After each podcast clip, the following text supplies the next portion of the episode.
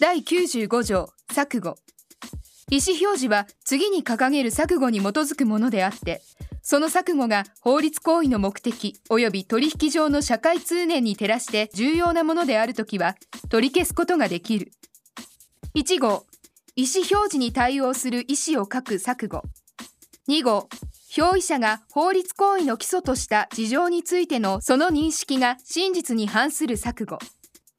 第2項前項第2号の規定による意思表示の取り消しはその事情が法律行為の基礎とされていることが表示されていた時に限りすることができる。第3項錯誤が表意者の重大な過失によるものであった場合には次に掲げる場合を除き第1項の規定による意思表示の取り消しをすることができない。1号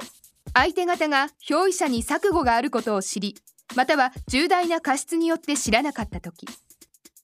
2号相手方が表意者と同一の錯誤に陥っていた時。第4項第1項の規定による意思表示の取り消しは善意でかつ過失がない第三者に対抗することができない。第96条詐欺または脅迫。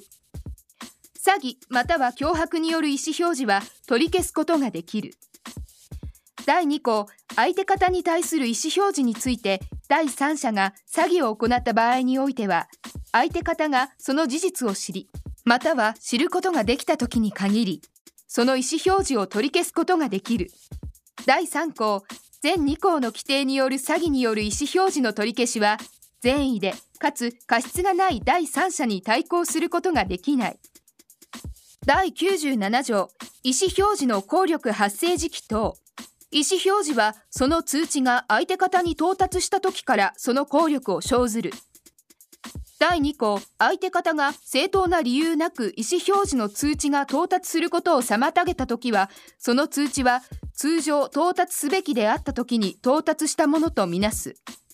第3項意思表示は表意者が通知を発した後に死亡し意思能力を喪失しまたは行為能力の制限を受けた時であってもそのためにその効力を妨げられない。第98条公示による意思表示。意思表示は表意者が相手方を知ることができずまたはその所在を知ることができないときは公示の方法によってすることができる。第2項前項の公示は公示送達に関する民事訴訟法。平成8年法律第109号の規定に従い裁判所の刑事上に掲示し、かつその掲示があったことを官報に少なくとも1回掲載して行う。ただし、裁判所は相当と認めるときは、官報への掲載に変えて、市役所、区役所、町村役場、またはこれらに準ずる施設の掲示上に掲示すべきことを命ずることができる。